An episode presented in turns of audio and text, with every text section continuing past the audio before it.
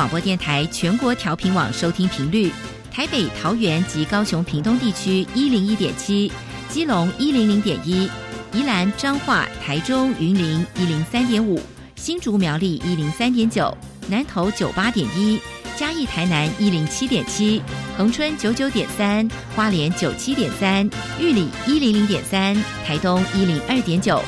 澎湖九九点一，金门八八点九，马祖九一点五。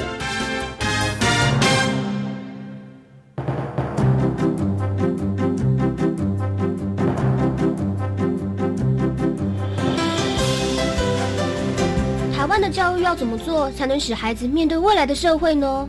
当我们期待学习者改变的同时，也期待教师的教学方法跟着改变，家长的观念也一起改变。一起携手，协力同行。于林校长带您探索自发互动共好的十二年国教新课程，听见台湾教育的改变。欢迎收听《国教协作向前行》。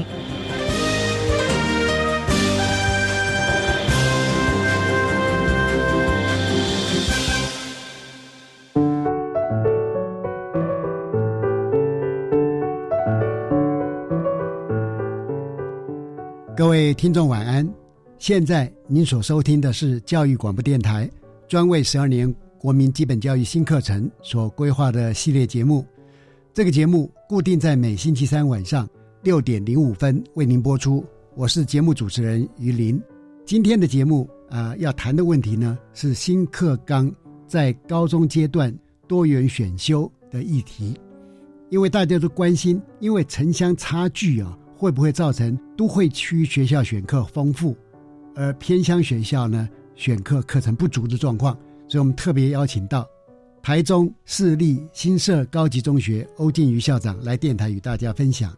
欧校长是国立成功大学外文系，也是逢甲大学教育行政硕士，曾经呢在台中市立中港高级中学担任教务主任多年。欧静瑜校长您好。主持人、各位听众朋友，大家好。是，因为刚刚我们特别提到所谓偏乡学校对新课纲的阴影啊，新社在我的脑海中是一个非常美的地方啊。因为过去很多年我都常常到新社去参与新社花海啊，所以这是一个非常美好的地方。是不是校长也为我们介绍一下新社高中是怎样的一所学校？呃，新社高中有九十年的历史了。对，呃，它在日治时代的时候呢，其实它是一所农校。那后来也因为呃历史的更迭的关系，嗯、在九年实施国民教育之后，它就改制成为国中。是是。然后在民国八十七年的时候，它就改制成为一个完全中学。它是台中市。啊、呃，也就是旧的台中县的第一所完全中学，uh huh. 所以我们学校呢，其实是一所同时有高中、嗯、又有高职、又有国中部的一个完全中学。嗯，这个完全中学是比一般的完全中学更完全，是因为高中、高职也都有。对、啊，这样的一所非常有历史，但是还是充满生命力的学校哈。所以我想来呃请教校长一下啊，就新课纲。在多元选修课程方面，会不会真的因为区域上的差异啊，而产生了城乡差距？呃，是的，台中市其实在公立学校里面只有两所是是属于非山非市的学校，那哦新社高中就是其中一所。是，那我们常常笑称说，我们是高中职的最高学府，嗯嗯，因为它是海拔最高的。是的，的确，也因为地理位置的关系哦，所以我们学校到距离所谓的市中心呢，距离是稍微远一些。嗯那在课程的发展上面呢，呃，也因为我们有意识到说新的课纲的改变呢，其实对于高中职的课程整个变化是蛮大的。对，所以新社高中在一百零四学年度的时候，嗯其实我们就开始做这个新课纲的课程的讨论了。是这个多元选修的课程呢，其实也经历过一个蛮长时间的课程研发跟课程的事情，哇，所以呃，其实现在呢，哈，因为我们的高中部的普通班呢有四个班级，所以我们开设的是六门多元选修的课程。可是，在课程试行这么长的时间里面，我们其实有十几门的多元选修的课程，是，然后可以在不同的年段，然后不同的时间呢，好来做一个课程的变化。呃，所以刚刚主持人有提到说，哎。会不会因为我们是偏乡的关系，然后好像我们的课程的发展就没有办法有足够的机会给学生选修？其实我觉得这件事情在新社高中是不会的。嗯嗯，的确哈，因为城乡差距的问题，一方面呢，他可能是看到了限制，但说不定哈，有些人呢，慧眼独具啊，他会看到希望啊，或者新的路径啊。是。那么刚刚呃校长的前面的叙述已经谈到。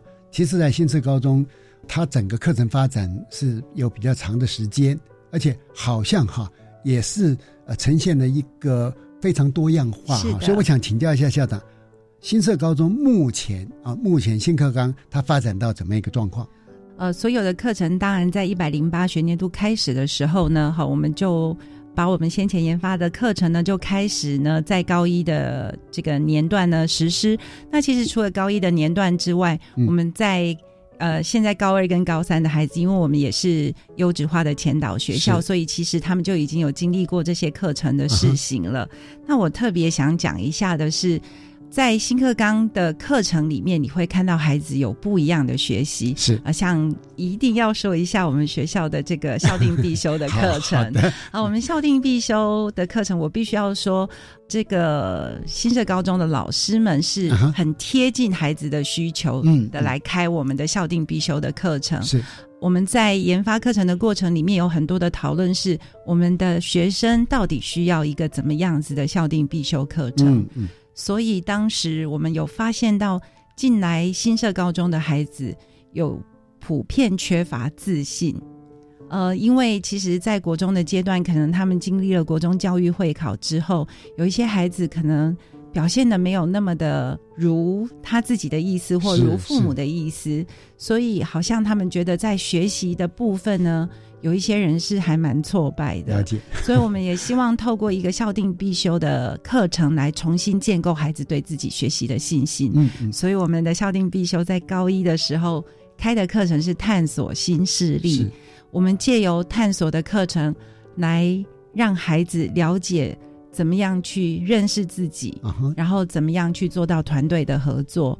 呃，其实每一次老师在跟我分享孩子。课后的时候，他们每一次上课都一定会有一个心得回馈，分享他们在课程里面的学习的时候，真的都很令人感动。嗯，而且我觉得也很令老师感动的是，他们所设定那些课程想要达到的目标跟给孩子的启发，真的都在课程里面实践了。所以我觉得新课纲其实在激荡着老师对教育重燃一些信心，然后也激荡出孩子对于学习的兴趣。刚校长前面的说明哈，真的好像印证我刚刚讲的开场哈，就是在限制下面，可能我们就会看到新的希望。是呃，从新社高中的刚的说明案例里面看得出来，第一个哈，就是老师们他真的有去关注孩子，他们有观察到学生他呈现出来的一个心理状态，这是一个限制，可是老师们却从这里面发想了校定必修。来协助孩子啊，恢复自己的自信，甚至于说，因为重新建立了他的自信心，这个孩子未来的生涯发展哈，会有更宏远，甚至于他自我信心更足的时候，更光明的一个前景哈。所以新社的老师们，我觉得能符合我们新课纲所讲的以学生为中心的一个思维是。那呃，校长是不是刚那个部分还可以再继续深度的再为我们说明一下？好。其实探索新势力只是第一步啊，就是让孩子建立了信心之后，接下来要做什么呢？呃，接下来呢，我们各个领域的老师就开始针对孩子的学习力，怎么样去提升他的学习的能力，开始来做课程的设计。所以呢，哈，我们的第二个阶段呢，就是让孩子透过不同的。这个领域的课程的体验之后，来决定他未来想要做的专题研究的领域是属于哪一个部分的课程。然后，所以最后这个课程在高二下学期的时候，会有一个专题的发表，链接到孩子的阅读理解的能力跟表达的能力，让让他们呢能够完整的去说出自己的专题研究的成果。所以呢，其实这一套校定必修的课程是真的很贴近，希望最后我们的孩子站出来的时候是充满信心的。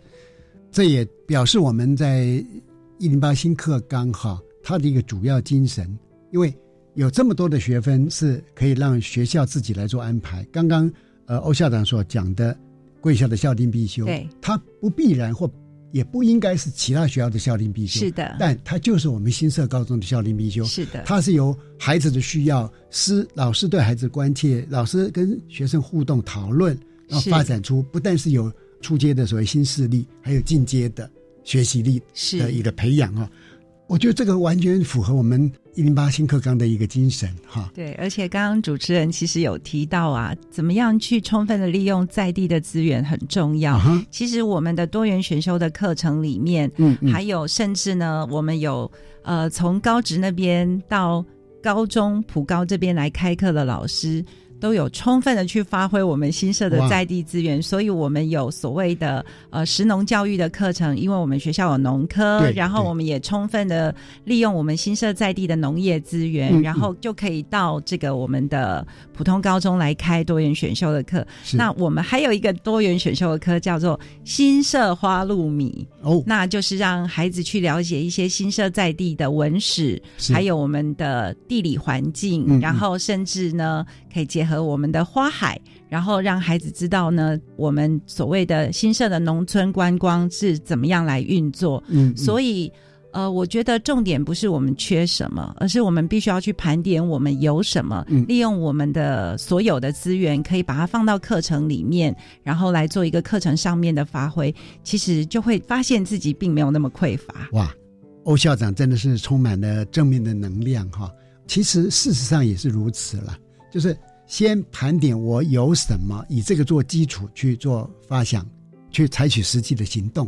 其实刚刚讲到，所谓贵校算是一个偏远地区的学校 哈，那我们知道它受到了很多限制嘛，但您也在这个限制里面走出了新的路径啊。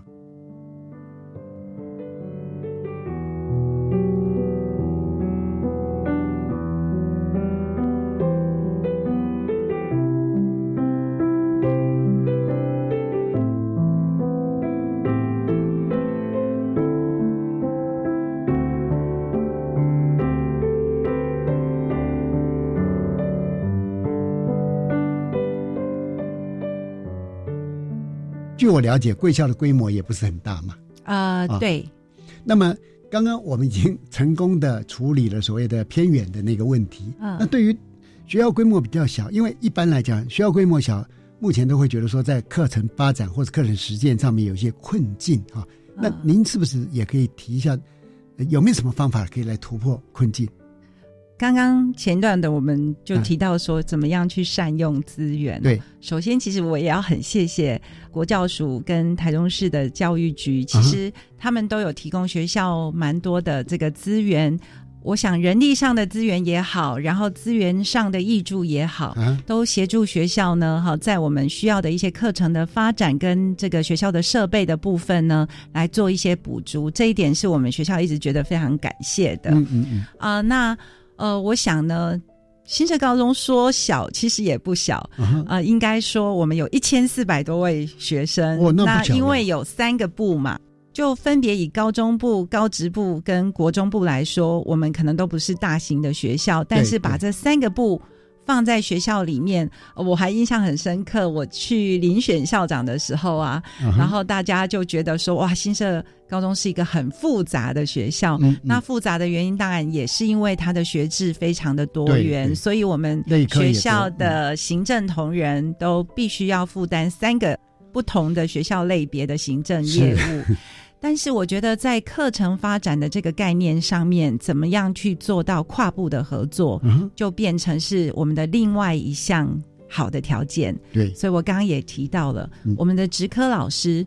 会到我们的普科去开多元选修的课程。那因为我们学校的职科有两个群，分别是商业群跟农业群。哦，两个类啊，对，所以呢，我们商业群的老师就可以到我们的普高去开多元选修的课程，农业群的老师也可以到我们的普高去开多元选修的课程。那我们的高中职的老师又可以去支援我们国中的一些社团活动也好，或者是记忆课程也好。所以呢，怎么样来做我们的整个资源的纵向的也好，横向的也好的一个一个合作跟交流，其实都让我们变成是一个很富足的学校吧。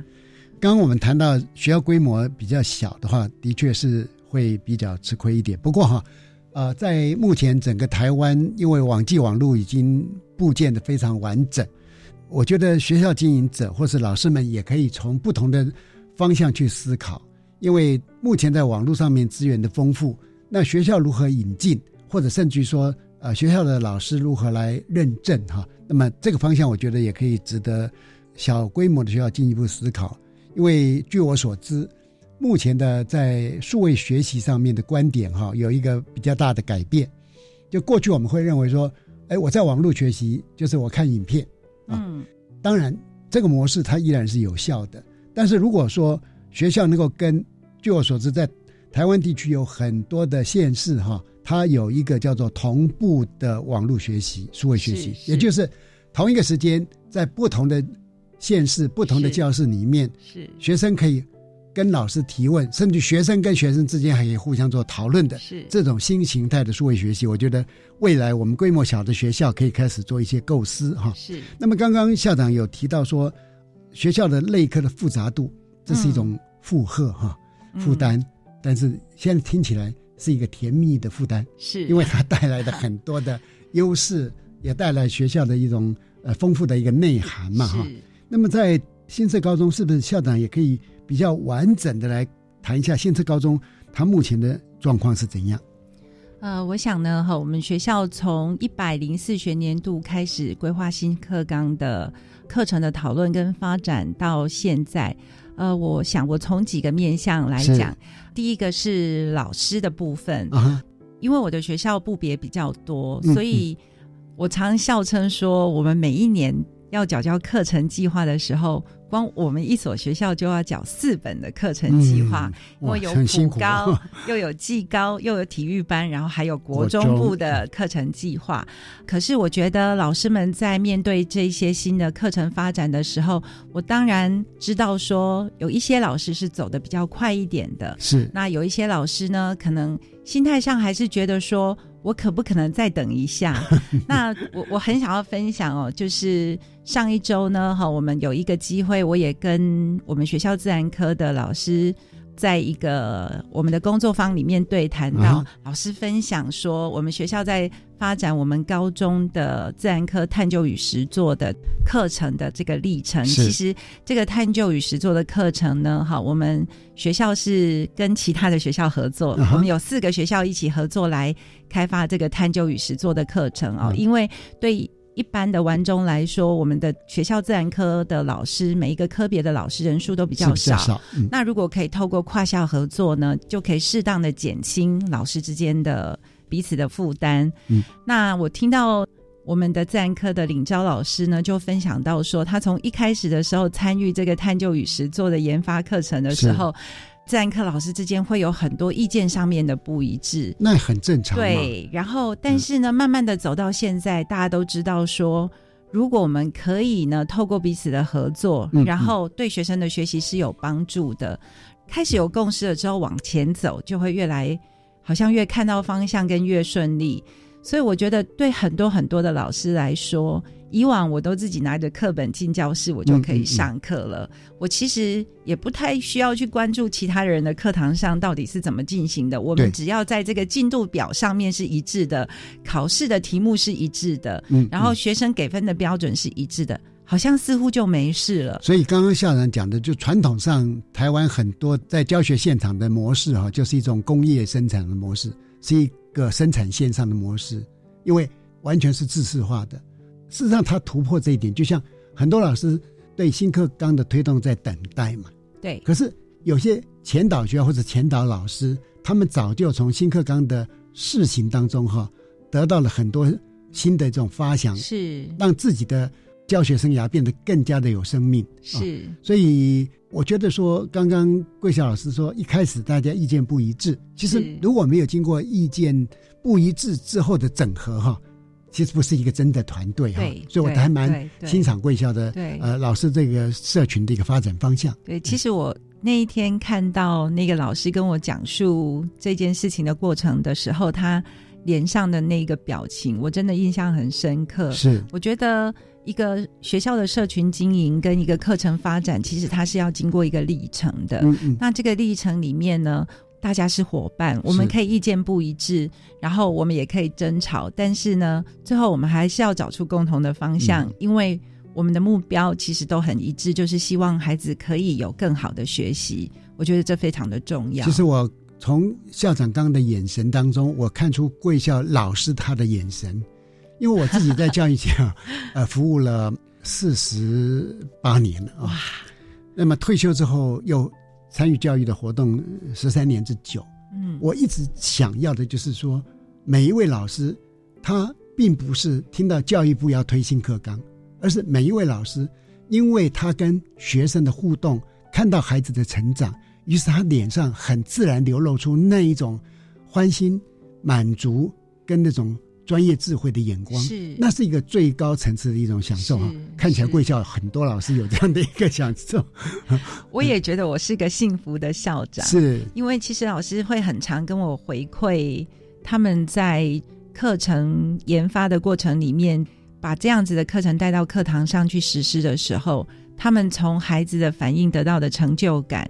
其实就会让我觉得说，教育最美好的地方就是在于孩子用专注跟热切的眼神参与你的课程。是，我觉得老师再辛苦都值得了。我相信哈，每个老师，特别是在所谓的多元选修或者校定必修的课程开发过程当中，会碰到困难、碰到障碍。当然，那我有时候还蛮希望他们碰到困难跟障碍。为什么哈？因为老师在教他传统的科目的时候，他非常熟练。嗯，他总是会觉得学生为什么反应这么慢？因为我们已经远离我们过去学习历程太久，我们不知道学习中间是会有障碍、会有波折，但是会有突破、会有欢欣鼓舞的嘛。嗯，如果老师在课程开放里面碰到了这些阶段，他就真的能同理孩子今天在学习历程里面的东西。是，那这一种这种经验却又不是说用口头可以传述的。是，就像贵校在探究与实作。没有探究与实作，他的科学能力的培养跟用口述的，哎，这个差异还蛮大的。因为我看我跟校长对话，啊，校长脸上都一直呃流露出愉悦的神情，我证明您是一个幸福的校长。真的，真的，我是幸福的校长。所以哈，如果各位听众，特别是我们嗯很多学校的伙伴，包含老师，那么您也可以来跟着新社这样的一个节奏来。思考，我们来一起来分享新社是怎么样办到的哈。好，我们呢就先听一段音乐，之后我再继续来请教新社高中的欧建宇校长。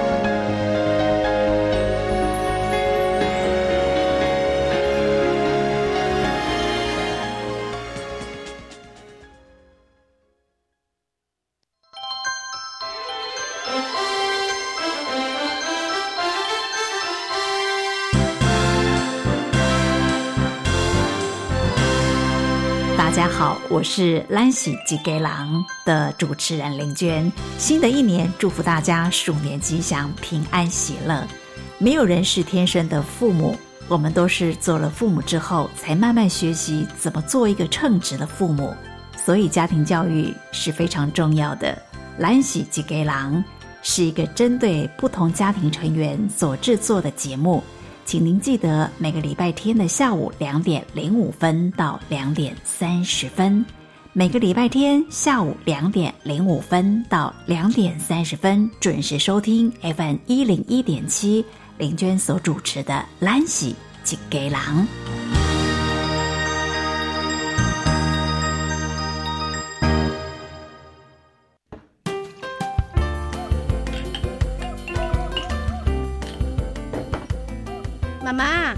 们学校的教室最近改造嘞。哦，有什么不一样啊？啊，不都就是教室？才不一样呢！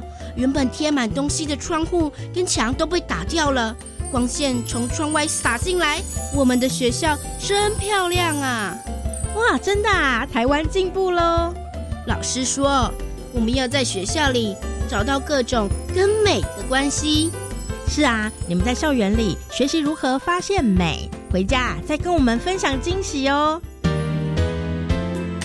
教育部校园美感环境教育再造计划，扩展孩子美感发现力的灵魂，帮学校打造不可复制、独一无二的校园环境。以上广告由教育部提供。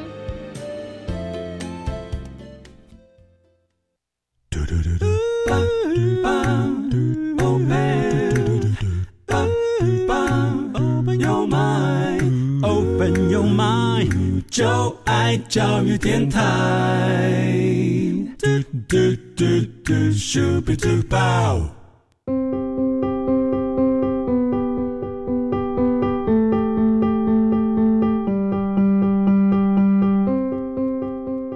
各位听众晚安，现在您收听的是《国教协作向前行》这个节目。我们今天访问的是台中市立新社高中欧建瑜校长。我们谈的题目呢是偏远地区的学校在新课纲推动之后会不会产生城乡的落差？那在第一段的节目里面，我听来呢，我觉得它会有不同的呃面相，但是可能不完全可以用落差这两个字去形容哈。嗯，因为刚刚谈到老师们的反应，所以我就接着会有兴趣的是说新社高中的学生他们又是怎么样一种反应？呃，我想呢。呃，孩子有更多的机会可以在这些不同的课程里面做选择。我觉得孩子的第一个改变是，他们觉得他们在课程上面的想法跟自主性比以前更高了。其实不瞒主持人说，我们一开始也担心说，比如说像在一些选修的课程跟自主学习的议题上面，我们很担心说他们在干嘛？对，然后再就是。孩子在高一的时候，他们都还没有接触过所谓的自主学习的课程，因为他们国中的时候没有这样子的。我们长期是不培养学生自主的，是是，所以我们也很担心说，到底孩子对于自主学习的这个课程了不了解？我们安排这样的课程的用心是什么？可是后来我们就会慢慢的发现说，其实有很多的孩子，我们其实是需要给他一个机会，嗯，去。真的完整的自己完成一件事情，然后所以我觉得适度的放手会让孩子有更好的发挥，而且我们也观察到，在这么多不同的多元的课程里面，其实孩子有不一样的学习。对，呃，不过我觉得陪伴很重要，也的确新的年度开始的时候有很多不同的制度，他们没有办法从学长姐那边获得经验的，就变成老师的陪伴要多一点。是。然后，所以像课程咨询，或者是像学习历程档案这一些新的议题，我们都必须要在行政工作上面要多一些费心，让孩子了解，让老师了解，也让家长了解。老师，校长刚刚提醒我们哈，就是目前从一零八课纲在学校现场推出之后哈，我们全台湾的小中高的老师们都非常非常的辛苦啊。嗯，呃，我认为。在大家这样的齐心协力，做了很多心血的付出，我也蛮期待我们社会大众哦，能够对学校老师能够更加的尊重，也能够肯定说他们在过去这段时间所做的一些努力啊。嗯，校长刚有提到说对孩子自主学习的期待哈，我觉得也蛮重要的哈。嗯，因为自主学习也不是先天就会的，是还是要透过课程的设计与安排嘛。是是呃学习音教的搭建，这样让他们呢，孩子们能够学得更好，而且是是按照他所想要的那个议题，他想进行的方式来发展啊。是是不是也谈一下哈？家长们哈，特别是呃一零八新课纲推展之后，这一批高一的学生家长，他们对于这样新的挑战有什么样的反应？我还蛮荣幸的、哦，哦？就是 我以为说因为 台中市 台中市呢，其实办了非常多场的这个新课纲的家长说明会。是。我说我很荣幸的原因，是因为我有幸参与到高中阶段的这些新课纲的讲座，然后哦跟家长有来跟家长有很多的互动跟对谈。啊呃，我觉得家长的焦虑是有的，但是透过我们的说明之后，我觉得可以适度的让家长了解，其实新课纲的整个发展的方向是为了让孩子有更好的学习，而不是为了为难孩子。是我们也在现场遇到很多的家长的提问，啊那他们会对于新的制度因为不了解而觉得心里很焦虑。是那经过了说明之后，他们也了解说，其实教育部、国教署跟学校都会有层级不同、不同的配套措施，然后不同的方法来协助孩子们、协助老师、更协助家长来了解新课纲。嗯所以我想。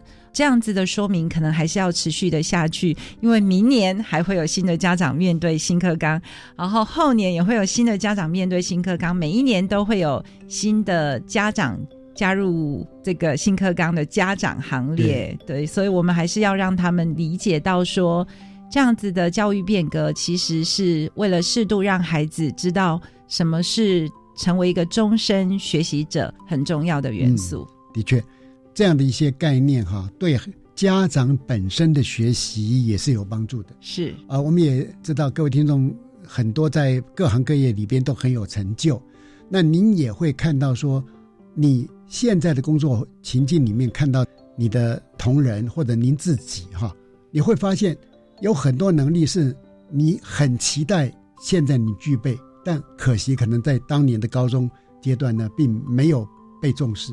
是，所以我们在这一波的改革里面，很多就是为什么要提出呃核心素养？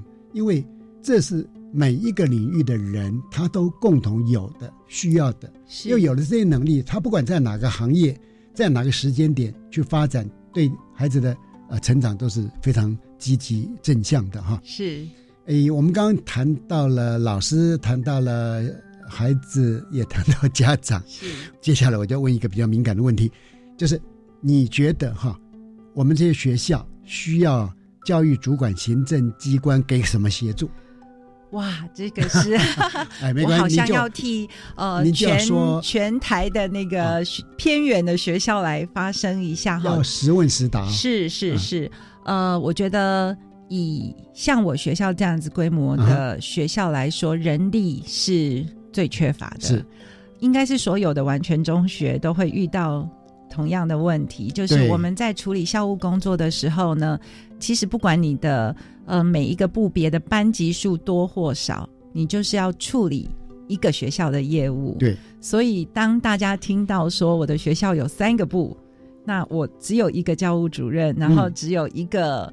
教学组长就是所有的行政人员，其实都只有一位，但是我们要同时处理的是三个部别的工作。对，校长也曾在学校服务过，就知道说我们的公文的量就会是其他学校的三倍。对，但是我们的薪水是一样多的。呃，这个我觉得，我发现新社高中的同仁啊，好像还没有计较这个。对没有在计较，但是他们也都一直很努力的在自己的工作上面，希望可以把这三个部别的孩子都照顾的特别好，但是。我们还是有体力上跟这个时间上面的限制，呃，所以我们前几天很开心的接到国教署哦，有给非山非市的学校呢一个公文哦，就是他可以多给我们一个行政助理的人力，嗯跟多给我们一个代理教师的这个员额。是，但是呃，我们会觉得，就是如果可以再多一些的话，可能依照学校不同的复杂程度的比例啊，来协助多一些行政的人力，然后有一些经费上的支援的话，我觉得会对呃我们这样子的比较偏远的学校的话，会有更多的帮助。是。当然，我知道国教署也在最近为了应用新课纲，给很多不同的这个学习阶段的学校都有一些资源上面的益助哦。那我想呢，希望这样的益助呢，好可以更考虑到偏乡的学校，因为它的差异性，了解，然后可以有一些比例上面的调整，让我们可以多一些资源上面的益助，当然会更好。是，当然我们也理解说。以现场的校长或者老师们会觉得说，哎，好像给我们这样的一个人力的增补哈，固然很好，似乎还不怎么够了哈。嗯，这个部分就是呃，我觉得比较合理的，就是您刚刚所提的，是按照学校它的复杂组织程度，还有按照工作量去估算。对，呃，我们从国家资源总分配的角度哈，是不是说在教育的资源里边应该有更多的一个益助？是，我想这是很合理的，因为教育也好，或者环保也好，或者其他的政务也好，我们可以很公平的，那么来正面的看怎么样子来做合理的分配啊。我想这是我们所期盼的哈。是。那当然，身为教育界的一份子，我也希望国家对于教育资源能够扩大。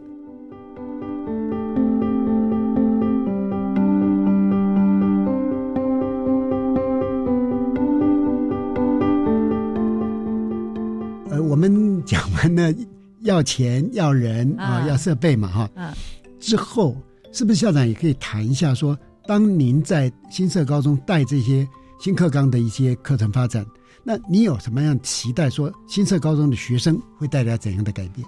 我先从一件事情说起，呃，我的学校在去年的十二月刚办完九十周年的校庆，那在这个校庆典礼上面呢，我特别。请学务处安排我们学校学生会的会长上台致辞。那这件事情有一个很重要的宣示性的意义，是我告诉孩子们，呃，未来的学校你们要参与的机会会越来越多。对，我也希望学生的意见跟学生的想法是可以被看见的。那在你们的意见要被重视之前，有一个很重要的是，你们要提出来的是。一个合理、值得被尊重的意见，那这前面当然要有很多的学习，让你们更成为一个在民主的时代可以引领这个国家的一个公民。我觉得这些训练其实是非常重要的。嗯，所以我对新课纲的期待，其实参与这么久的时间，大家也都花了很多的时间跟精力。不管在做课程的变革、组织的变革也好，都是期待我们的孩子可以有更好的学习。所以我当然，如果我对新课纲的期待的话，就是期待说，透过这些课程，跟透过这些不同的刺激活动也好，多元的学习也好，都能够让我们的孩子成为一个更能够多元学习的终身学习者。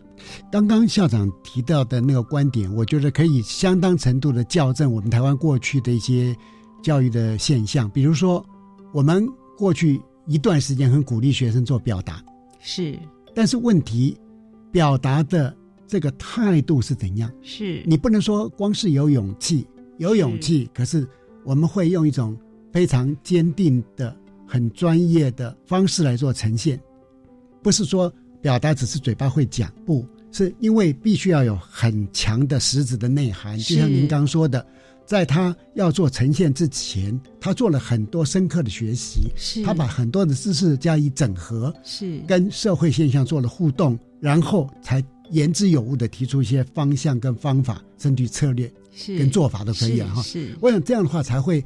是培养一个真正完整的人，也才是一个真正的所谓的公民。是是。那校长是不是也可以再谈一下？除了这个期待之外，您是不是您已经看到了在学校里边的一些孩子的变化？刚刚已经举例，就学生会会长他已经往我们所期待的方向在前进当中嘛？是。那广泛的其他的学生的状况，是不是也可以做一点说明？我觉得。现在最大的改变是，很多的孩子透过了新课纲的推动了之后，他们有更多的学习的机会，也有更多的校际之间交流的机会。像我们台中市呢，哈，透过校际的合作，我们有一个跨校选修的课程，叫做“悠游台中学”的课程。从一开始的时候，只有我们九所完全中学的学校各拿出一门课来让孩子做跨校选修，一直到现在啊，总共有五十个学校，包含了大学、高中职，一起，甚至还有科博馆来一起参与开课。我们开出了七十几门的课程，让孩子可以利用假日的时候去做跨校选修，而且有太多的秒杀课程，我就知道说孩子学习的样态在改变。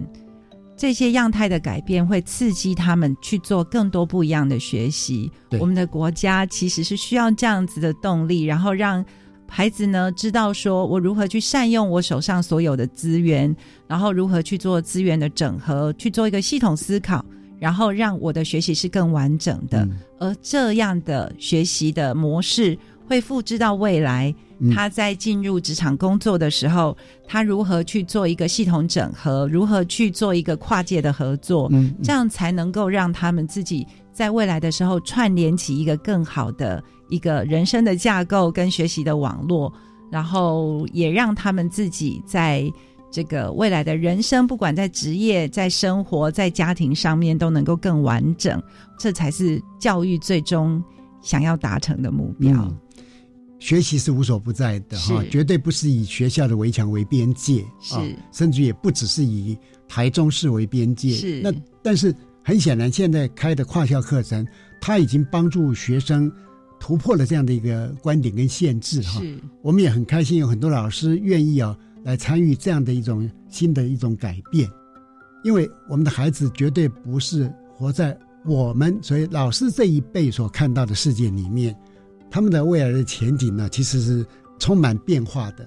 嗯，那只有说在现在，我们就提供让他一个主动掌握学习的方向跟学习议题，甚至于跨校的跟有效的其他的同学，或者正常的跟大学的教授，都能够有这些互动。我相信呢，会对整个学生的成长也好，或者我们国家的发展都是更有利的。是是。呃，校长是不是能不能再简单的做一个今天访谈的一个？结论好，我觉得在新课纲整个发展的过程里面，我觉得我很荣幸的觉得我自己供逢其盛。是那身为一个学校的校长呢，我觉得在面对这么多的变化的时候，呃，其实我们有压力，但是会觉得这样子的压力。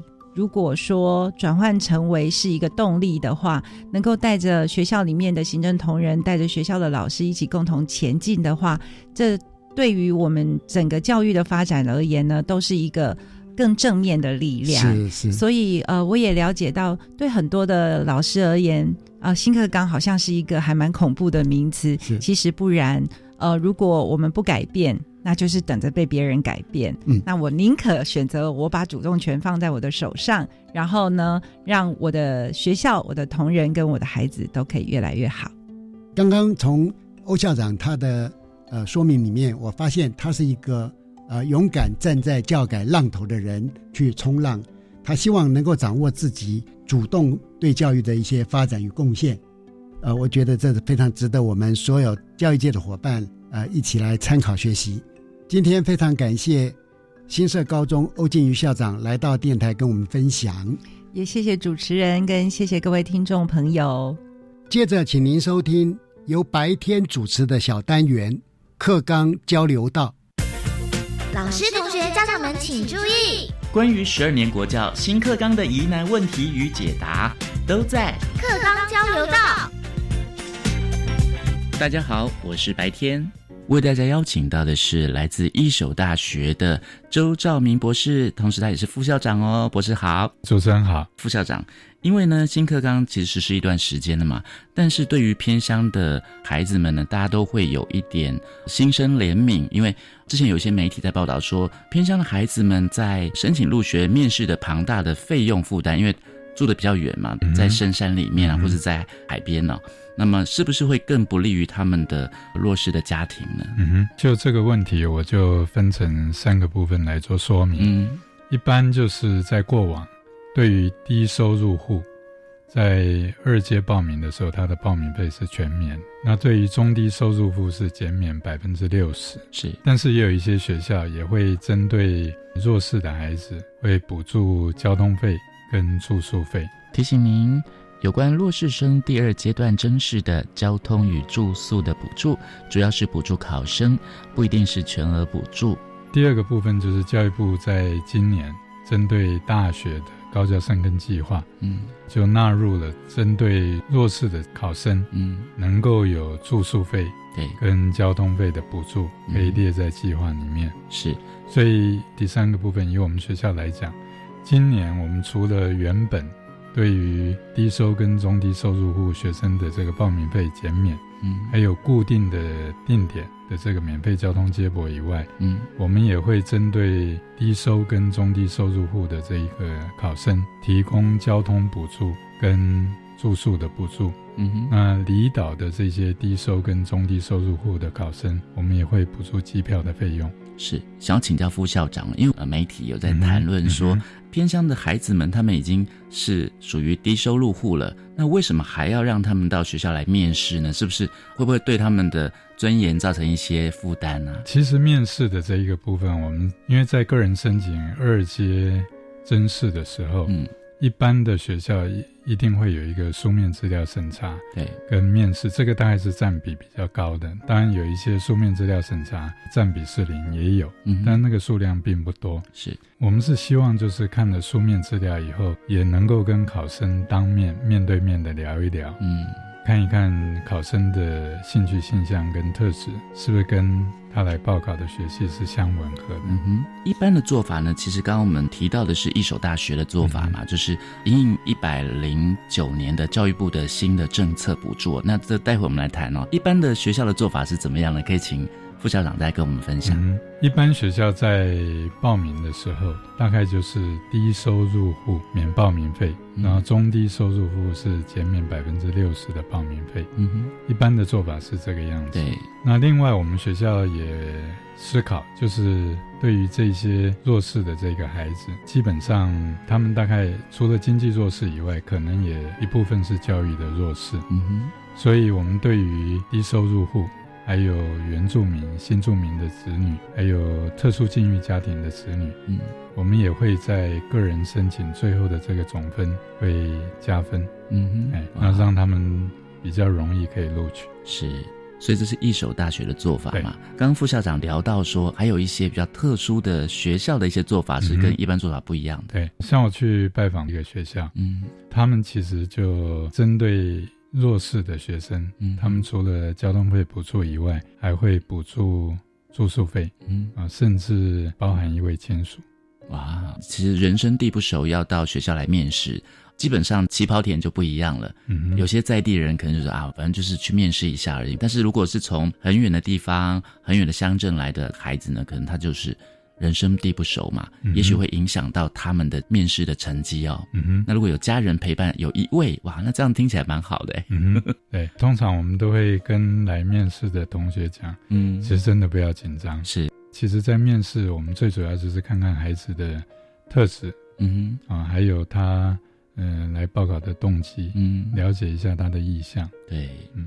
这是关于不同于一般学校做法的学校。那一所大学还有没有什么跟我们现行一百零九年即将要实施的这个教育部的补助有比较可以让大家更了解的部分呢？基本上，我们大概跟其他学校比较不一样的就是加分的部分。嗯嗯，我们是针对低收入户还有新住民跟他的子女。还有特殊境遇原住民跟离岛生，我们会在总分加百分之十。嗯，所以如果一般的考生会觉得说，哎，为什么偏乡的学生他们可以加总的分数比较好呢？嗯，其实就是因为归类到这个弱势的家庭了。对，那一般我们如果说，呃，我我们是很健全的家庭，或是家里非常的幸福和谐，那当然我们就不用跟偏乡的资源来互相竞争了嘛。哦，对。副校长，因为我们刚刚有提到这是一百零九年的做法嘛，有没有偏乡的孩子们呢？还是会认为说我这样会曝光我的这个低收入户的资料啊？会不会有这样的疑虑？孩子们不愿意来到学校做面试呢？基本上低收入户的这个资料，他们在报名的时候，原则上大概都会付，嗯就是付到甄选会那边。对，那另外有一些顶大，因为其实政府也鼓励顶大多收一些这些弱势的孩子，嗯哼，所以有一些顶大其实他们是有特殊的这个专案，嗯哼，就是比如说有某一间顶大，他们有旭日专案，嗯哼，就是让低收的这个学生可以很顺利的进到顶大里面去就读。是，那有一些学校的做法是，可能在每一个系会有一到两个名额，嗯哼，保留给经济弱势或是教育弱势的这个学生。是周副校长提到的公立顶尖大学提供的名额，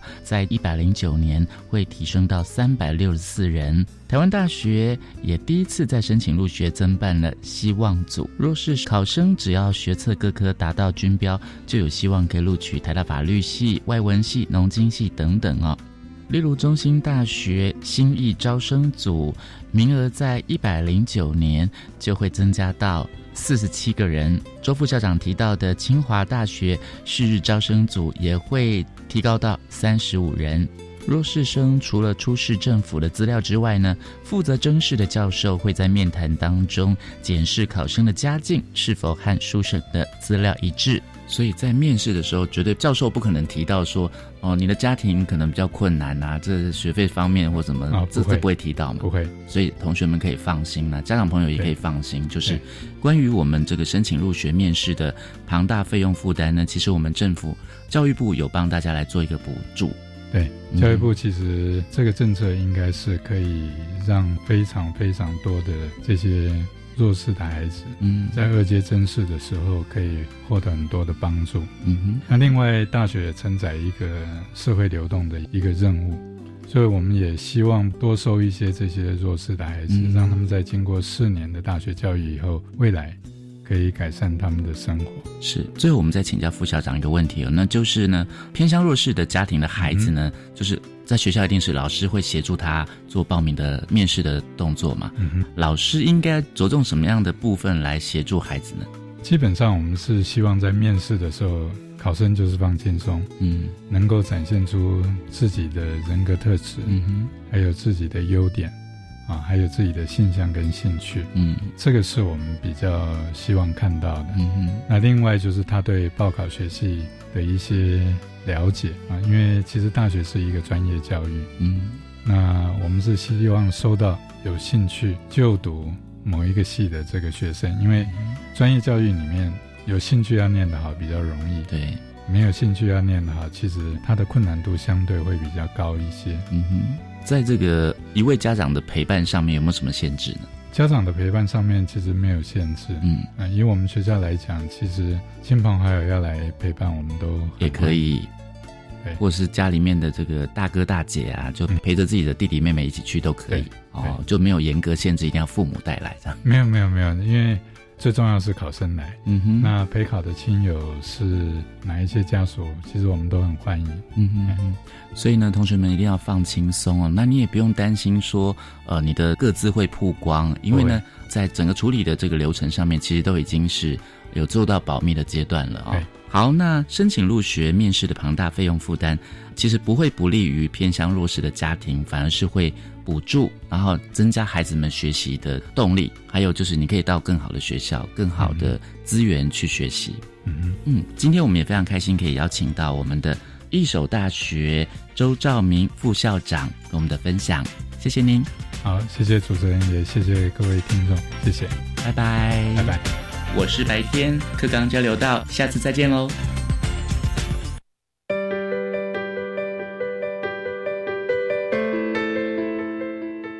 各位听众，国教协作向前行这个节目，在每个星期三晚上六点零五分播出。下星期三将由本节目另一位主持人谢若兰老师为您服务。下一集为您介绍的是增进专业全能感，精进教学实践力。欢迎您再次准时收听，晚安。